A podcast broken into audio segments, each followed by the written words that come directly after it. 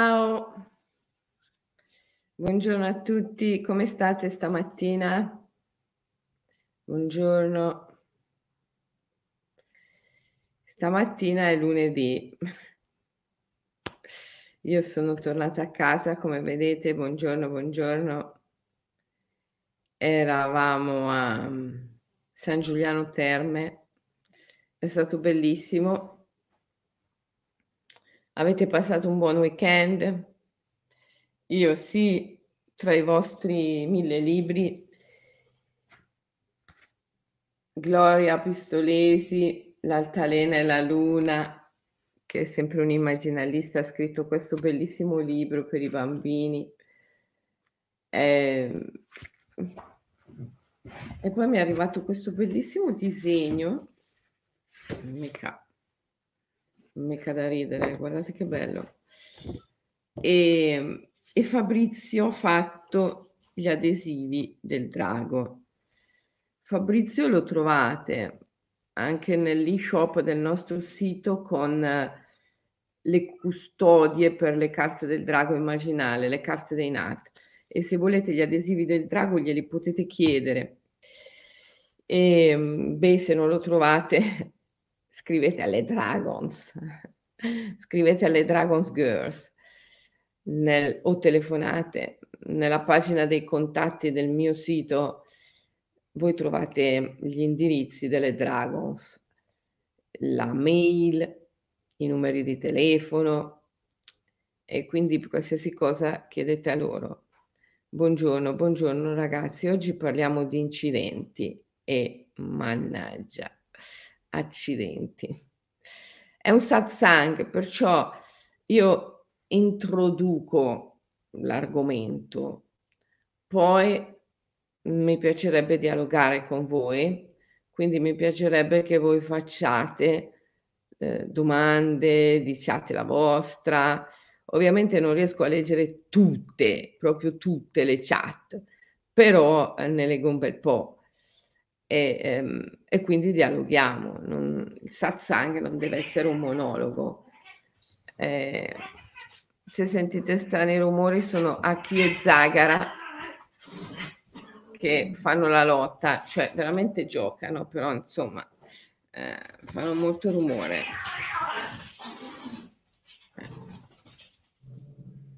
Zagara è un po' selvaggia per la serie Lasciami stare, vero? A chi? Lascia stare Zaghi. Allora, ormai a chi viene dappertutto con me, ai seminari, dappertutto. Vorrei vederli, eh, come si fa? Stanno correndo da tutte le parti. Se, se, mi, se mi saltano sul divano te li faccio vedere. Ecco, adesso Zagara è già salita qua. Vieni Zaghi, vieni a salutare. Ehi, ehi, ehi. Eccola qua, eccola qua, arrabbiata più che mai perché a chi la tormenta sempre, sempre la tormenta, a chi sempre, sempre. Eccola qua anche lei, tutti e due qua, eccoli qua tutti e due. Eccoli qua, a chi saluta, non fa... Eccoli qua, via, vai via chi. Eh. C'è miseria. La sentite come arrabbiatissima, arrabbiatissima proprio. Vabbè. Allora,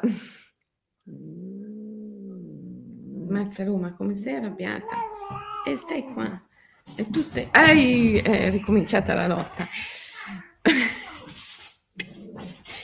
Appunto, di lotta volevo parlare. Incidenti e accidenti.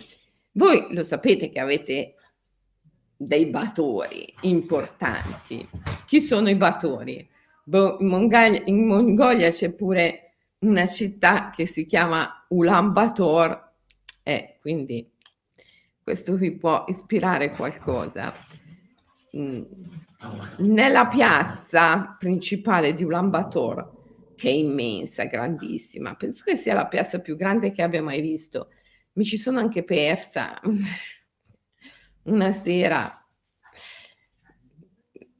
non trovavo più il mio albergo, continuavo a girare sta piazza. Vabbè, comunque ehm, c'è la, statua immensa di Gengis Khan in questa piazza di Ulaanbaatar.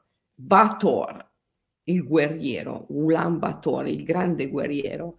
Dunque, i Batori chi sono? I Batori sono i guerrieri, sono i nostri antenati guerrieri per gli sciamani buriati e mongoli, gli antenati, gli avi guerrieri, i Batori.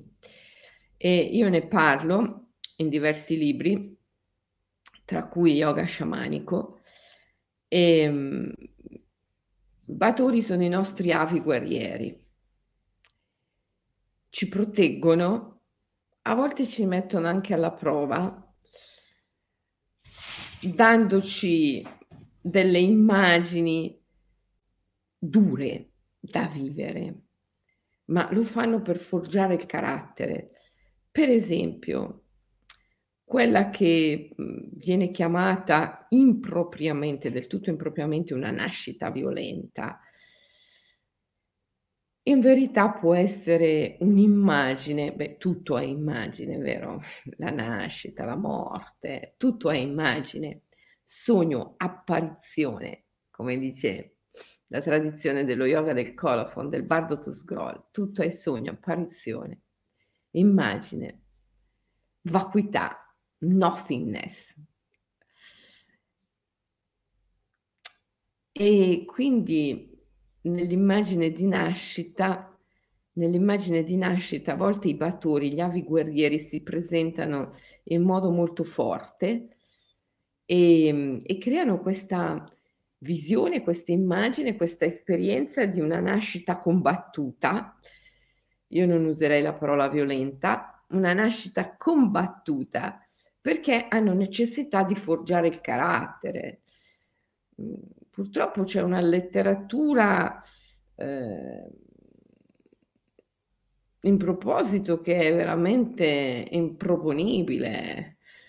A quante donne mi è capitato nel corso della mia carriera di salvare da sensi di colpa molto importanti che addirittura avevano condotto a stati depressivi a causa del fatto che una certa letteratura eh, taccia un certo tipo di nascita come nascita violenta, nascita negativa e quindi evento da evitare, ma tanto non lo puoi mica evitare perché non è da evitare. Cioè, voglio dire, un certo tipo di nascita è parte eh, del daimon, del destino del, del, bambino, per cui non è che la madre lo può evitare. E allora, se, se, se, diamo alle madri questa impressione che ehm, dipende da loro il modo in cui il bambino nasce, allora dopo, se i batori, gli avi guerrieri entrano prepotentemente nella nascita perché hanno bisogno di forgiare il carattere del bambino fin dall'origine eh, ehm, e la nascita è combattuta, dopo finisce che la madre si sente in colpa perché una certa letteratura psicologica ha dato dei modelli di quella che deve essere la nascita buona e di quella che invece è la nascita cattiva. E invece non esiste niente del genere, non c'è qualcosa come una nascita buona e una nascita cattiva, ma ognuno deve compiere il proprio destino e quindi ognuno ha assegnata la propria immagine. Il libero arbitrio, il libero arbitrio lì consiste nel modo in cui noi ci relazioniamo all'immagine che è idolo, che è un dio, eh, che si manifesta con il sostegno di tutti gli avi guerrieri. E quindi se noi cadiamo nel, nelle teorie del bene e del male, del positivo e del negativo, del giusto e dello sbagliato, è chiaro che poi se la nascita non corrisponde a quelli che una certa letteratura psicologica ci passa come modelli positivi, eh, dopo ci sentiamo in colpa perché, oddio, non sono stata capace di dare a mio figlio una nascita non violenta, ma come? Ma non dipendeva da te, non dipendeva da te, non dipendeva da te.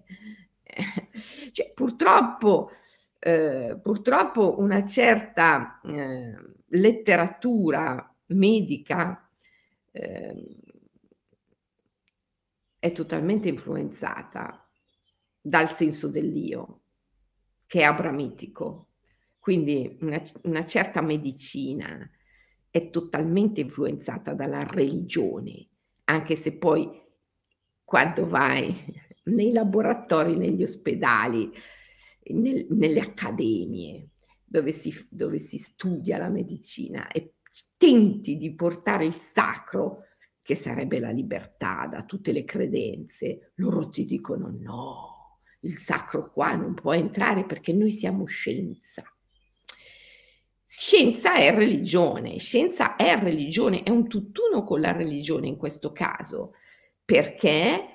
Perché dà per scontato l'io, il senso dell'io e quindi è il senso dell'io che è abramitico, quindi è religioso.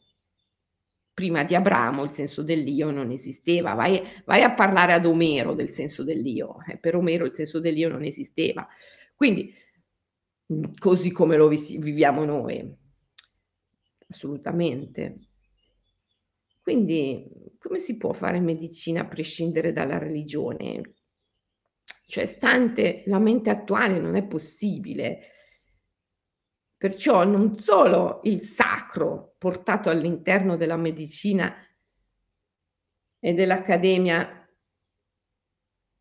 servirebbe a liberare un po' questa sedicente scienza dalle sue credenze religiose, ma anche eh, farebbe un gran bene all'umanità perché il sacro è la capacità di andare oltre il senso dell'io, di aprire la mente alla non dualità, in cui la coscienza e l'evento sono distinti ma non separati, e, e in cui la libertà non è libertà di determinare l'evento, il quale è idolo, è un Dio, ma è la libertà di scegliere il modo in cui relazionarsi all'evento, la qualità della relazione. Allora, di fronte a una nascita combattuta di un bimbo che ha un destino da guerriero, tu puoi scegliere di narrare l'evento attraverso l'io e le categorie dell'io. E allora tu sei responsabile come madre, cadi nel vittimismo, cadi nella depressione, nel senso di colpa e tuo figlio ne subisce tutte le conseguenze. Oppure Beh, ma questo è il paradigma che va per la maggiore perché? Perché ha lo scopo di renderci misurabili, governabili e prevedibili, quindi è funzionale al sistema. Chiaro che il sistema sostiene questo tipo di sedicente scienza, eh, perché è funzionale al potere. Però se non vuoi cadere nel senso della colpa, nella depressione e non vuoi fare di tuo figlio una vittima, puoi sempre scegliere il sacro, puoi sempre scegliere la libertà. Certo devi essere consapevole che esiste la seconda possibilità. Di certo non te lo dicono dal mainstream, non te lo scrivono sui giornali, non te lo dicono in televisione. Il sacro va scoperto. Però se non vuoi cadere nel senso della colpa, nel vittimismo, e, mm, e non vuoi fare di tuo figlio una vittima, e allora questo stesso desiderio, questa stessa volontà, che è amore, che è amore, ti porta a incontrare il sacro. E il sacro ti dice che l'evento è un Dio, è una dea, ente, entità, spirito, è un'immagine Certo, è un'immagine. come dicevano gli antichi, è eidolon, un'immagine simulacro di un dio, di una dea. E che quello che conta è il tuo modo di relazionarti all'evento. Se ti relazioni uscendo dall'io, ti rendi conto della complessità dell'evento. In quell'evento tutti gli avi, gli antenati, e soprattutto la missione dell'anima, il destino del figlio si manifesta. Se il figlio ha un destino, ha un grande destino, è possibile che la sua anima voglia forgiare fin dall'origine gli strumenti per realizzare questo grande destino, che sono strumenti batori, cioè guerrieri. E allora tutti gli avi batori, gli avi guerrieri, cooperano a creare questa immagine di nascita che è già una lotta, un combattimento naturale, perché in natura tutto è lotta, vero? Il seme deve lottare per bucare la terra, diventare germoglio e poi l'albero deve lottare per farsi strada tra gli altri alberi e raggiungere la luce del sole. È una lotta che non è conflitto, è una lotta che non ha come obiettivo la distruzione o la sofferenza. È una lotta che ha come obiettivo la dissoluzione degli attaccamenti, delle paure e il ritrovamento di amore. Perciò i tuoi avi pattori entrano in gioco ogni volta che c'è un'immagine forte che deve forgiare le armi per il compimento della missione dell'anima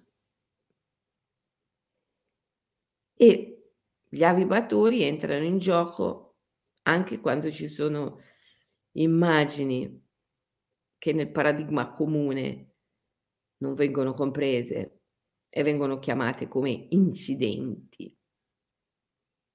Lì nel paradigma comune sei sempre soggetto al caso. È un caso, è successo un incidente. Che caso sfortunato. Ma il caso non esiste. Esiste solo la nostra ignoranza delle leggi per cui accadono le cose. Il caso non esiste. Gli avi, guerrieri, batori, a volte hanno bisogno di forgiare degli strumenti e quindi producono immagini molto potenti che servono all'anima per ritrovare doti, possibilità, talenti, capacità guerriere, guerriere. perché la missione dell'anima a volte comporta una lotta.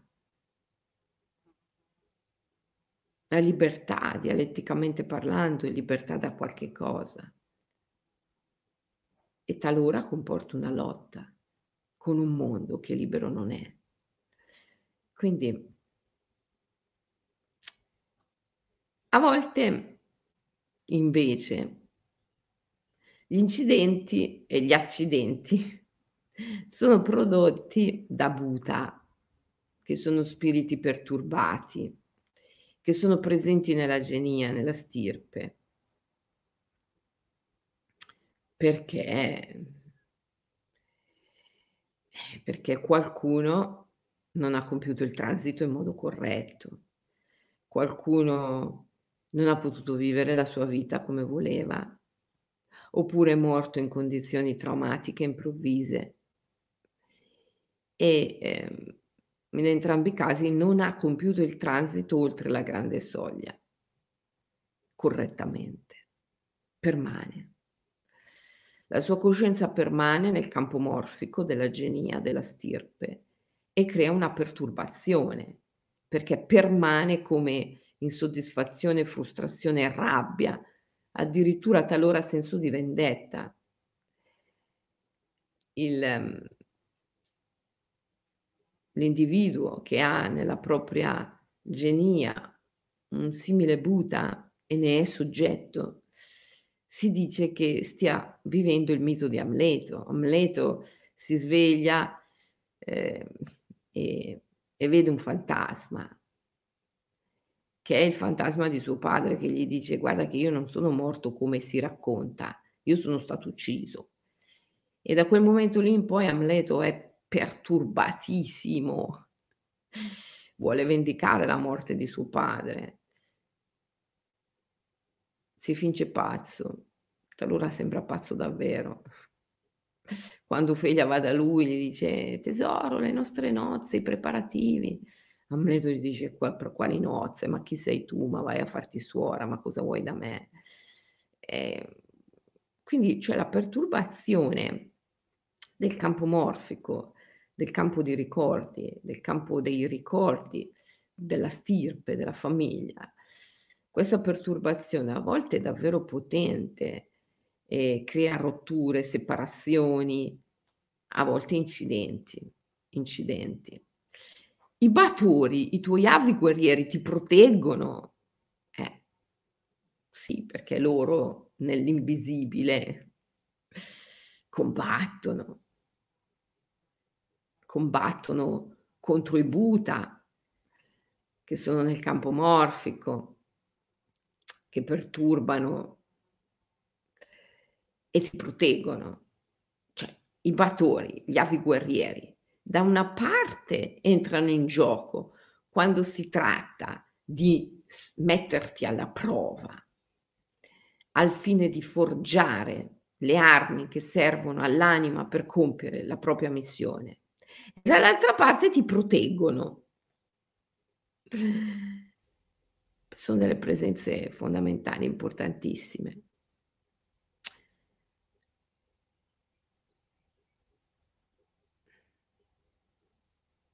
Però non possiamo dire, cioè io non vorrei mai che gli immaginalisti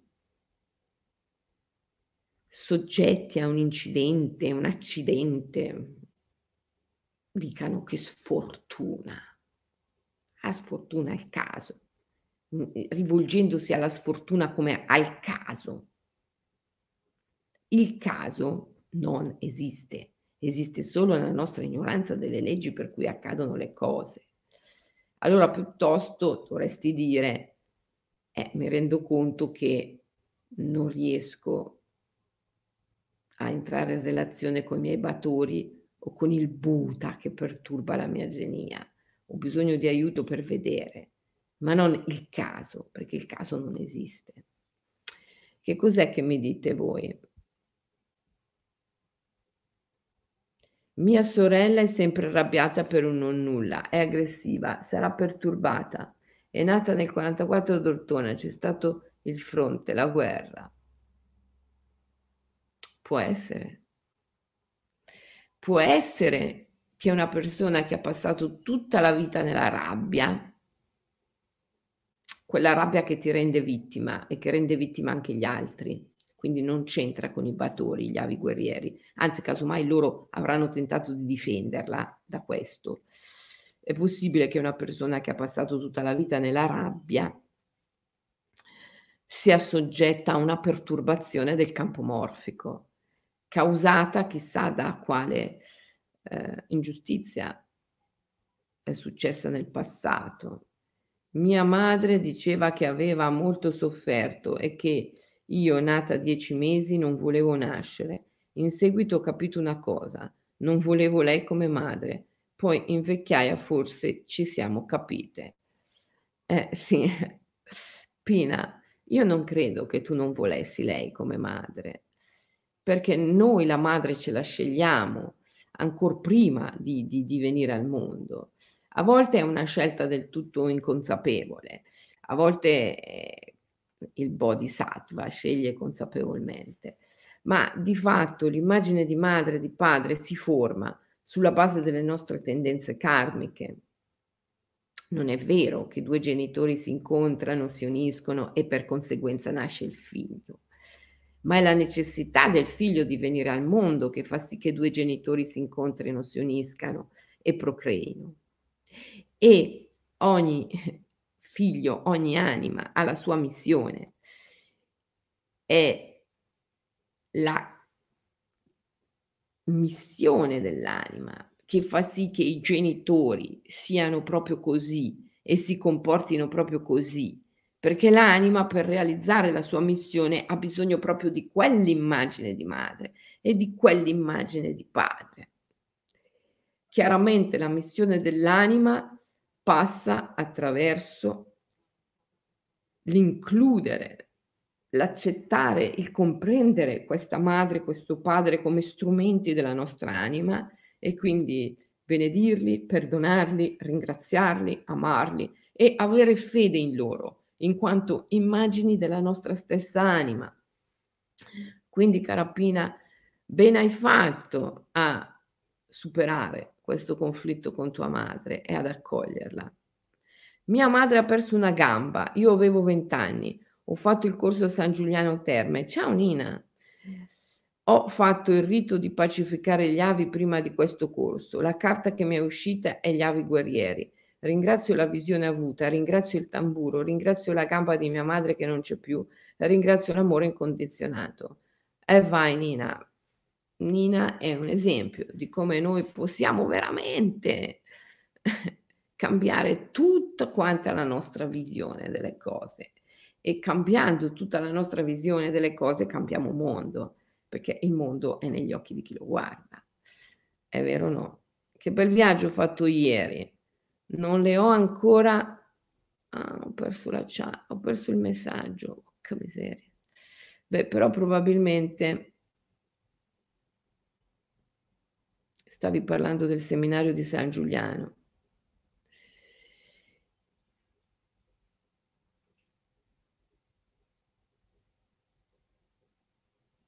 Ieri mia figlia di 10 anni ha perso un incisivo saltando sul tappeto elastico, addentando la testa frate- del fratellino. Un mio incisivo si era frantumato in un incidente stradale. Ah, questa si chiama sindrome di anniversario la data e l'evento che si rinnova. Mia madre ha preso un mix di 40 pillole per non avermi, ma sono ancora qui. E eh, vedi Maria, la tua anima aveva una missione e ha disegnato l'immagine di una madre che non ti voleva. Perché? Perché la tua anima ha una grande missione e parte di questa missione è riuscire ad amare incondizionatamente una madre che non ti voleva e che ha preso un mix di 40 pillole per abortirti. Riuscire ad amare incondizionatamente questa madre è parte della missione della tua anima. Farcela vuol dire sciogliere molte paure, molti attaccamenti.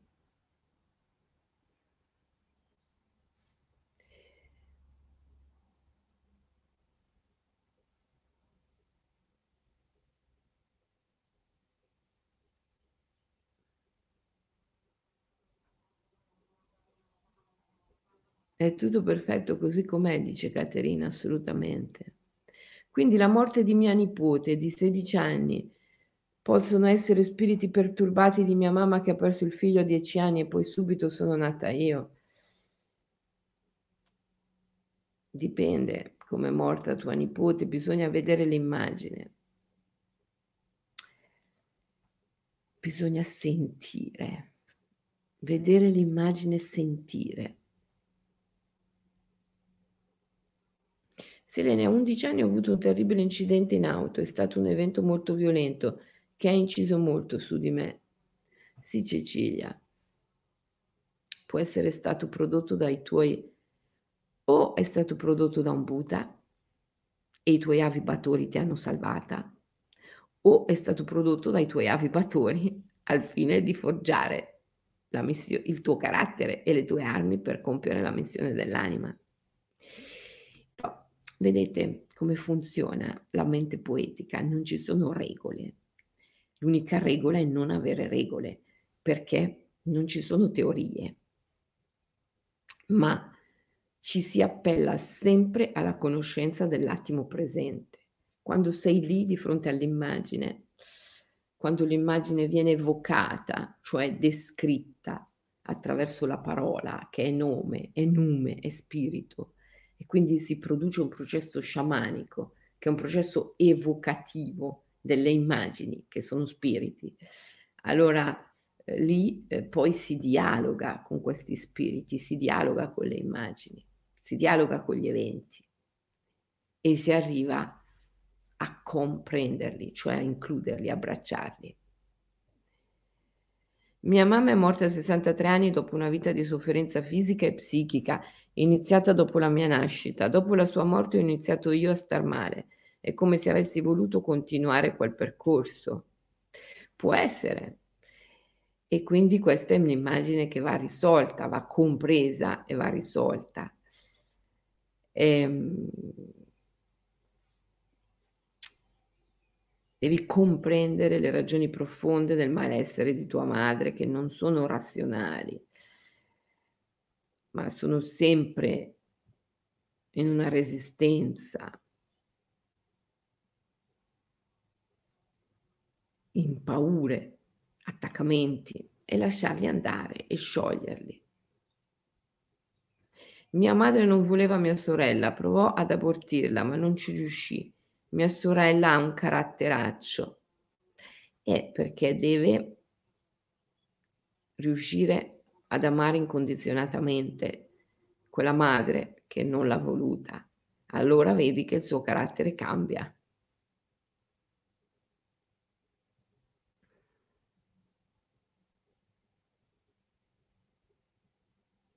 Ora faccio dialisi con dei macchinari forniti da una società americana, la stessa che forniva cibo parentale a mia mamma. Come posso risolvere e capire il collegamento?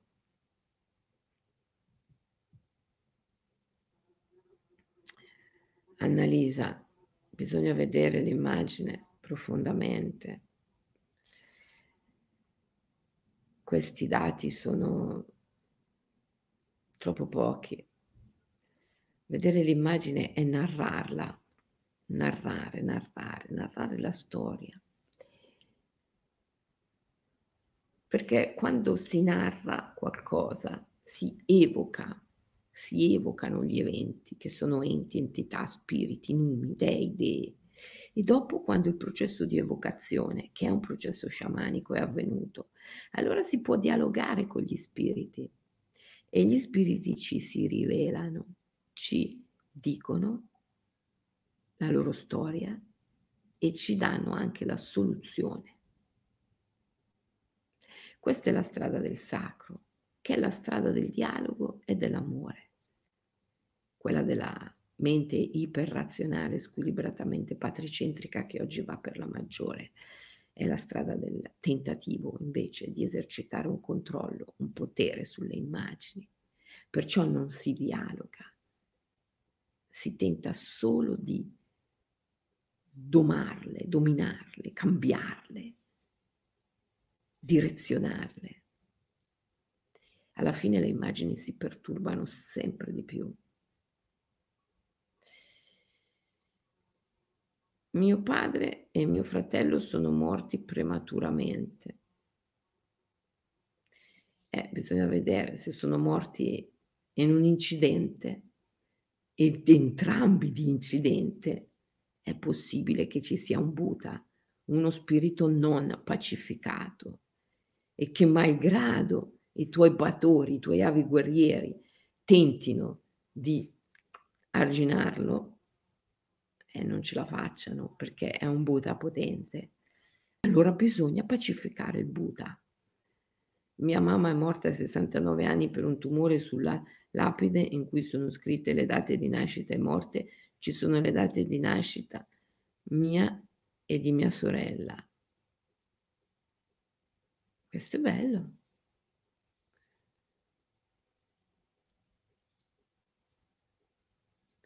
Selene, nella mia famiglia ci sono omicidi e suicidi. Vivo con la paura per mio figlio. Primo, non devi vivere nella paura, perché la paura è sempre negativa. Due, devi amare incondizionatamente, perché l'amore incondizionato è sempre la soluzione. Quindi evoca le immagini e semplicemente di a queste immagini, ho fede in voi, siete terribili, tremende, tremendissime, immagini di suicidi, omicidi, pochi più ne ha più ne metta, tremende.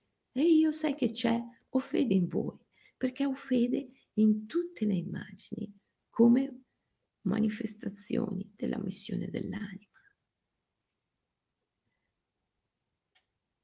E allora voglio provare a pacificarvi, voglio provare ad amarvi.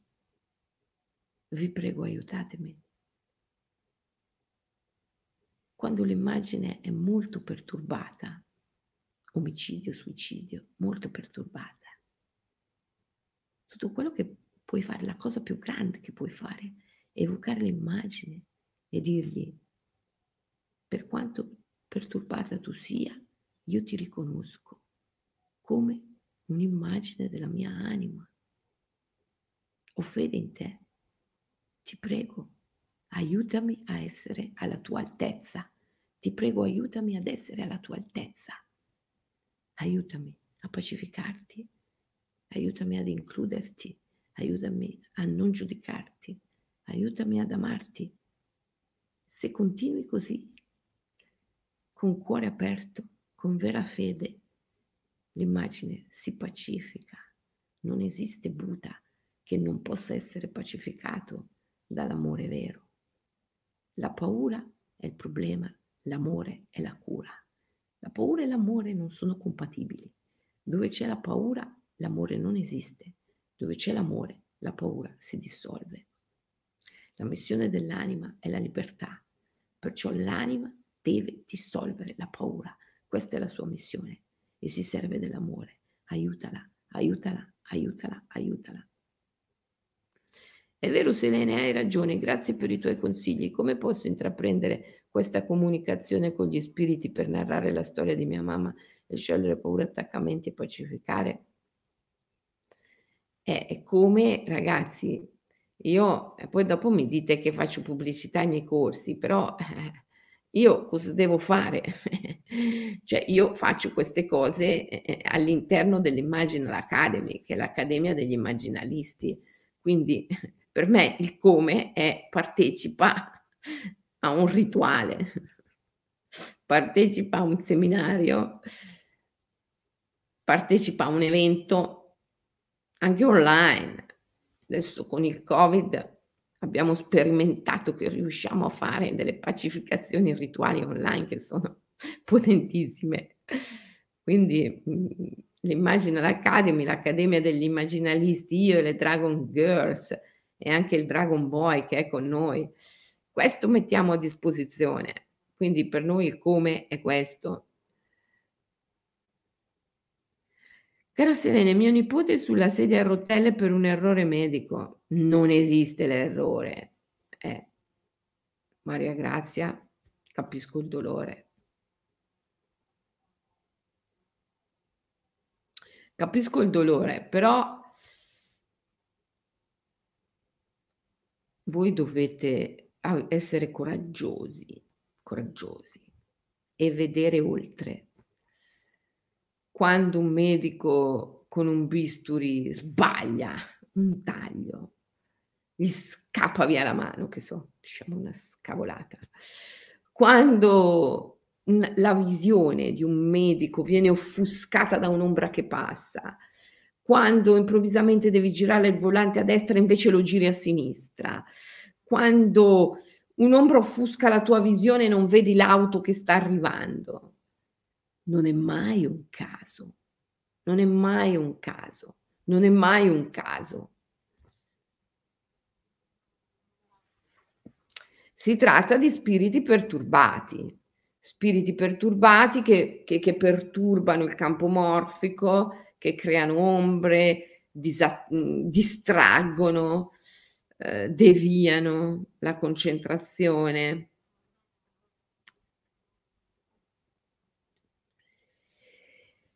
E, ehm, prima cosa da fare, per quanto difficile, difficilissimo, è pacificare l'immagine. Quindi evocare questa immagine dell'incidente, dell'errore medico, di quello che è successo e dire all'immagine che comunque è sempre Eidolon, quindi è un Dio, è una Dea. Dire all'evento che è ente, entità, spirito, evocarlo e dirgli ok, per quanto tremendo tu possa essere, il, il, il, so che sei divino. Il divino è il beato tremendo, no? come, dice, come dicono i Veda. Rudra, Vairava, Vairava, il beato tremendo. Quindi beato o tremendo dipende da te, eh? non è che dipende da lui. Quindi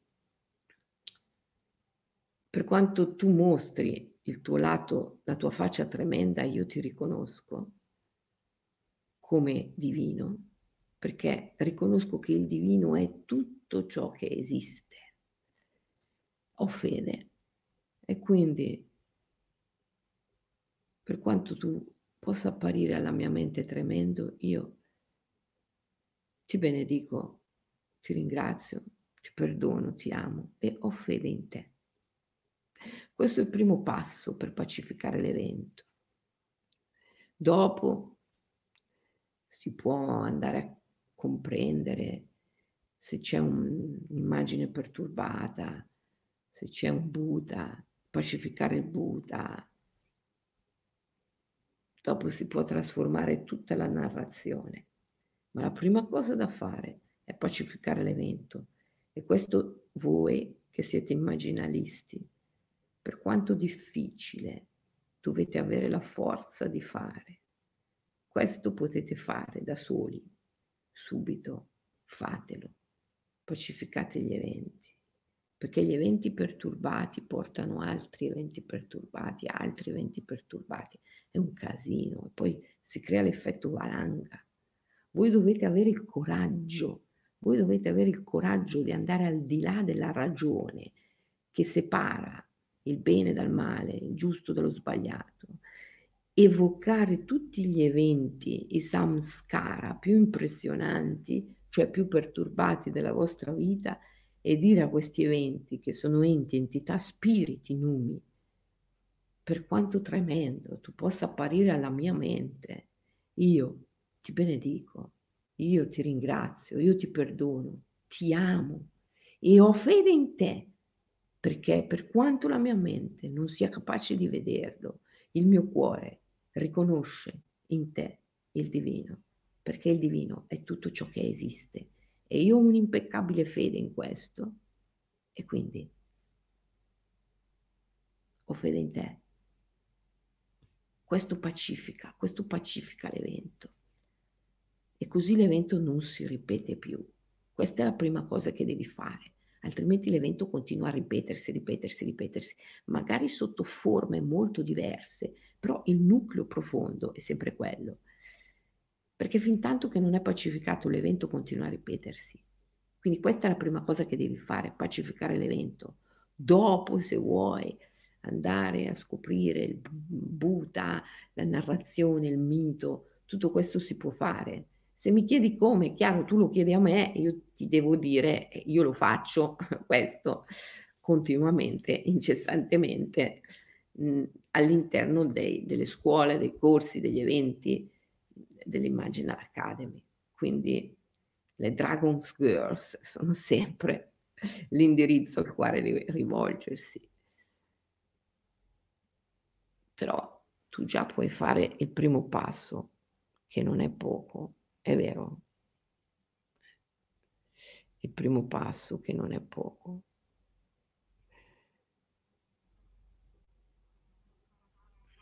Comunque io ne parlo nei miei libri, eh. Nel libro Yoga Sciamanico, che è uno degli ultimi che sono stati pubblicati, quello in cui c'è l'aquila in copertina, Yoga Sciamanico, ho messo tutte le principali e più potenti tecniche di pacificazione degli eventi. Non è che io ho scritto i libri così tanto per scriverli, no, nel senso, Li ho scritti per dare degli strumenti. Cos'è che dice Michela? Ho lavorato tanto su tutte le mie paure, ho immaginato il mio uomo ideale. Dopo un matrimonio andato male. Mi sono detta e ripetuta quell'immagine perché non ho pensato magia. Brava Carlotta, brava.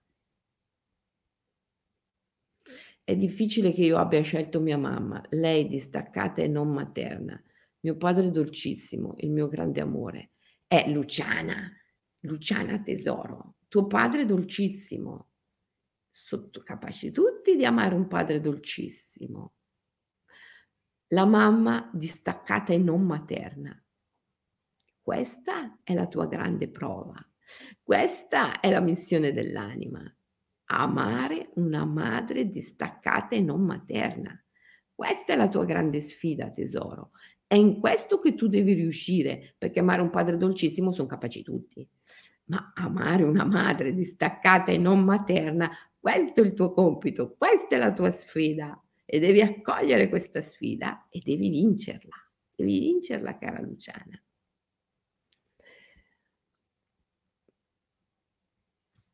Mia figlia di 13 anni ha un'anoressia, dice di non voler parlare con psicoterapeuta perché nessuno capisce l'essenza della sua anima. Non comprendo come posso aiutarla. Eh no, tua figlia deve parlare con, un, con uno psicoterapeuta. Eh, aiutala, aiutala a... Beh, allora, il nostro Dragon Boy è uno psicoterapeuta chiama lui, ok? Nel, um, nella pagina dei contatti del sito selenecalloniwilliams.com. Chiamalo. Eventualmente lui ti indirizza da qualche altro psicoterapeuta che sta dalle tue parti, io non so adesso dove vivi tu, che è psicoterapeuta e anche immaginalista e anche ha un approccio spirituale. Quando io sono nata di sei mesi, pesavo 8, 8 grammi sarà, boh, e mezzo circa. Sono stata in incubatrice tre mesi, ho purtroppo avuto un rapporto conflittuale, rifiutante, aggressivo e inaffettivo. E la Madonna, ma quante definizioni che hai già dato all'evento, poverino. Cioè, cazzo, questo è un evento, ti rendi conto? Identità, spirito, è un Dio. Guarda quante definizioni gli hai già dato. Ho avuto un rapporto conflittuale, rifiutante, aggressivo, anaffettivo. Mazzalo, poi dici l'evento si perturba. Certo che si perturba, gli hai dato tali definizioni. Mi è mancato molto un amore caldo, morbido, sensuale, accogliente di una madre. Altre definizioni. Pa, pa, ci ho lavorato e ci sto lavorando. Il rapporto è un po' migliorato. Brava Cristina, lavoraci. Togli tutte le definizioni. Togli tutte queste etichette all'evento. Cioè, ma tu pensa a quell'evento, la tua nascita, è uno degli eventi più importanti per, per la tua anima, per la sua missione. L'evento è identità, spirito, è un Dio, è un nome. E tu pa, pa, pa, l'hai messo dentro in una gabbia di definizioni, di etichette, di giudizi. Liberalo, liberalo, perché se no l'evento continua a stare perturbato lì dentro. Devi liberarlo. Smetti di giudicare dissolvi la mente, via, soffiala via. Semplicemente mettiti di fronte all'evento, nudo, puro, e digli, aiutami, aiutami a vedere ciò che non sto vedendo, aiutami a comprenderti, cioè abbracciarti, prenderti con me, aiutami ad includerti, aiutami ad amarti incondizionatamente.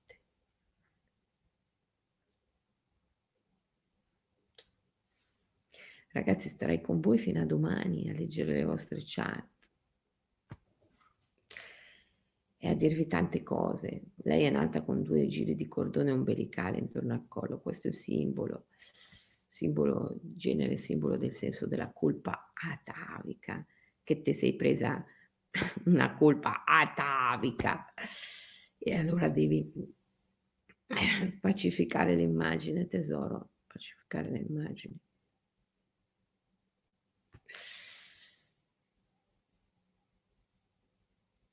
Uh, questo, questo è forte, Daniela. Ragazzi, cioè, voi vi rendete conto che io in queste dirette posso solo amarvi, amarvi tantissimo e darvi tutto quello che posso in un'ora, così dialogando con uno strumento che ce lo consente, ma che non, posso, non mi permette un vero processo evocativo sciamanico. Mhmm, perciò eh,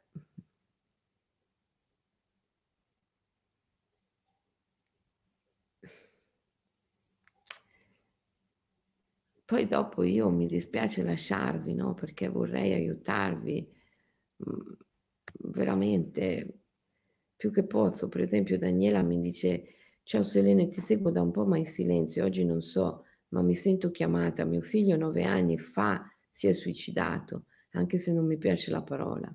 Ovvio l'inizio è stato tremendo, sono finita io stessa in clinica, ma poi piano piano mi sono ripresa. Ho fatto ricerche da autodidatta e la cosa pazzesca è che tutto ci porta all'amore incondizionato, ma noi e Dio soprattutto siamo stati creati per l'amore condizionato.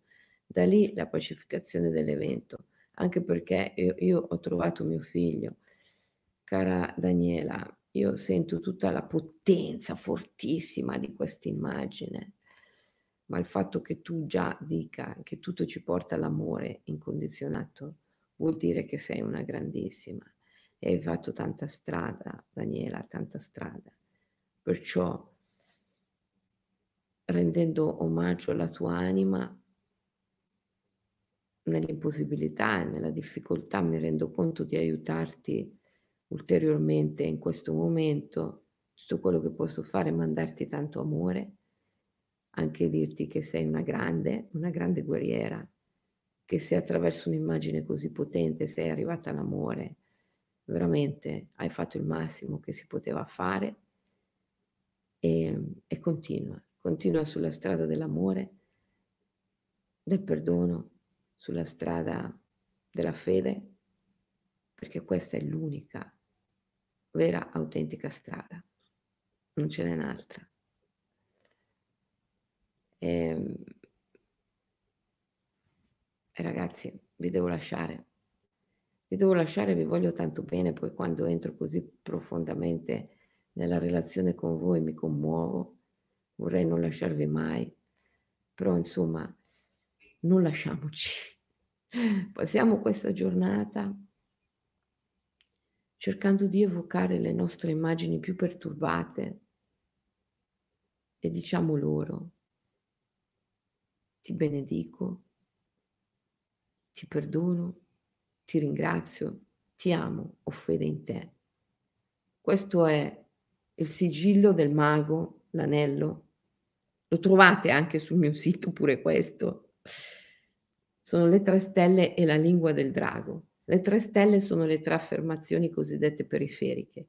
Ti benedico, ti perdono e ti ringrazio, che costituiscono un'unica affermazione. A volte sono intercambiabili, a certe immagini senti più di dire ti perdono, a certe altre ti ringrazio. Ti amo è la terza stella e ho fede in te è la lingua del drago, è l'affermazione più potente, perché quando di fronte a un'immagine così forte,